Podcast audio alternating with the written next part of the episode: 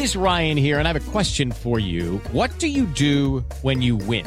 Like, are you a fist pumper? A woohooer, a hand clapper, a high fiver. I kind of like the high five, but if you want to hone in on those winning moves, check out Chumba Casino. At ChumbaCasino.com, choose from hundreds of social casino style games for your chance to redeem serious cash prizes. There are new game releases weekly, plus free daily bonuses. So don't wait. Start having the most fun ever at ChumbaCasino.com. No purchase necessary. BGW. Void were prohibited by law. See terms and conditions. 18 plus.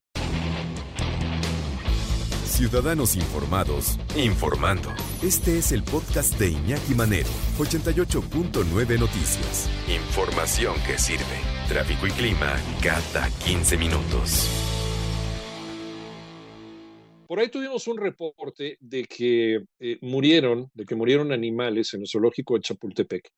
Eh, animales, entre ellos eh, una jirafa macho, que era pues, prácticamente el semental de una especie que está en peligro de extinción, ¿no? Y en México habían estado naciendo jirafas.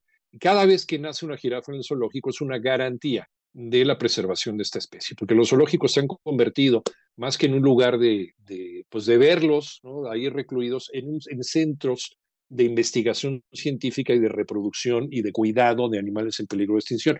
Tristemente, y lo he dicho varias veces, el zoológico, en el zoológico están mejor muchos animales que en su medio ambiente, porque en su medio ambiente los matan y en el zoológico los preservan y los cuidan, en los buenos zoológicos. Entonces recibimos la información de que habían muerto una cantidad inusitada de animales por falta de atención durante la pandemia. ¿Es esto cierto o no? Joana Flores, que tiene contacto con el gobierno capitalino, nos platica. ¿Cómo estás, Joe? ¿Qué tal, Iñaki? Buenas tardes. Sí, efectivamente, como mencionas, ah, hubo un reporte por parte de la Secretaría de Medio Ambiente Capitalina donde da a conocer que 184 animales han muerto de marzo a la fecha en los tres zoológicos de la Ciudad de México y este periodo pues coincide con eh, la emergencia sanitaria por COVID-19, así como bueno, pues lo que se ha dado durante la nueva normalidad.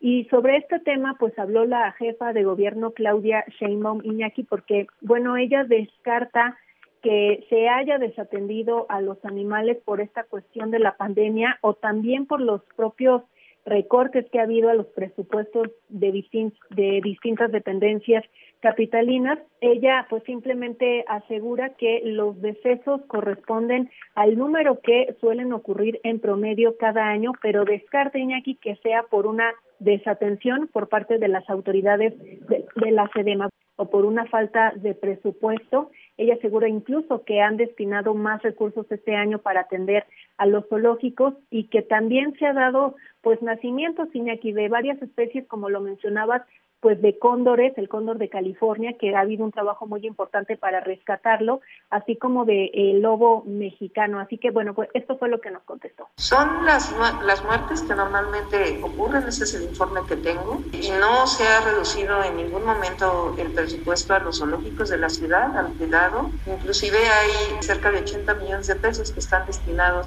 este año para la inversión, una parte en Chapultepec y otra parte en el zoológico de San Juan de Aragón. Y se han estado atendiendo, también hay el nacimiento de distintas especies. De ninguna manera se ha desatendido el cuidado animal de los Ahí está Iñaki, esto eh, pues surge a raíz de este informe que se da y también de que pues muchos activistas han eh, cuestionado, como, como siempre, como lo han hecho año tras año Iñaki en todas las administraciones, cómo se cuestiona a el trato que se tiene con estos animales, pero bueno, esta es la postura de la Ciudad de México, Iñaki, y pues ella menciona, como escuchábamos, que el número de muertes pues corresponde al, promedio que se registra cada año en la ciudad. Bueno, aquí dentro de la lista que, que se dio a los medios de comunicación, en los tres zoológicos con los que cuenta Ciudad de México, Chapultepec, Caragón y, los Coyotes de Coyoacán, murieron 184 animales, eh, un promedio casi 37 por mes o más de uno al día es el informe de la Secretaría de Medio Ambiente y la solicitud de información vía eh, Infomex.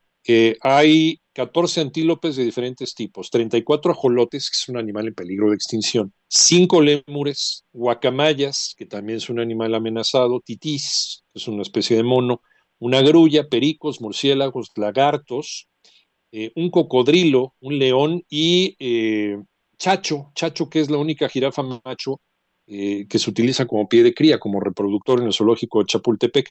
Murió el 23 de junio en plena contingencia sanitaria. Dicen que por un choque neurogénico por luxación atlantoaxo, ay Dios mío, atlantoaxoidea. Bueno, una lesión en la médula espinal, ¿no? Digo, para acabar pronto.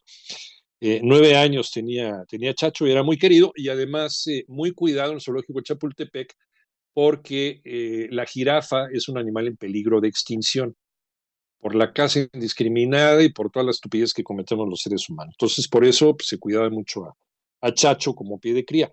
Y, y, lo que platicamos hace un momento, el zoológico, mucha gente odia los zoológicos, pero hay que, hay que pensar tantitito, tantitito más allá, ¿no? Hoy por hoy, hoy por hoy muchos animales están más seguros en el zoológico que en su vida silvestre. Por lo mismo que hemos estado platicando.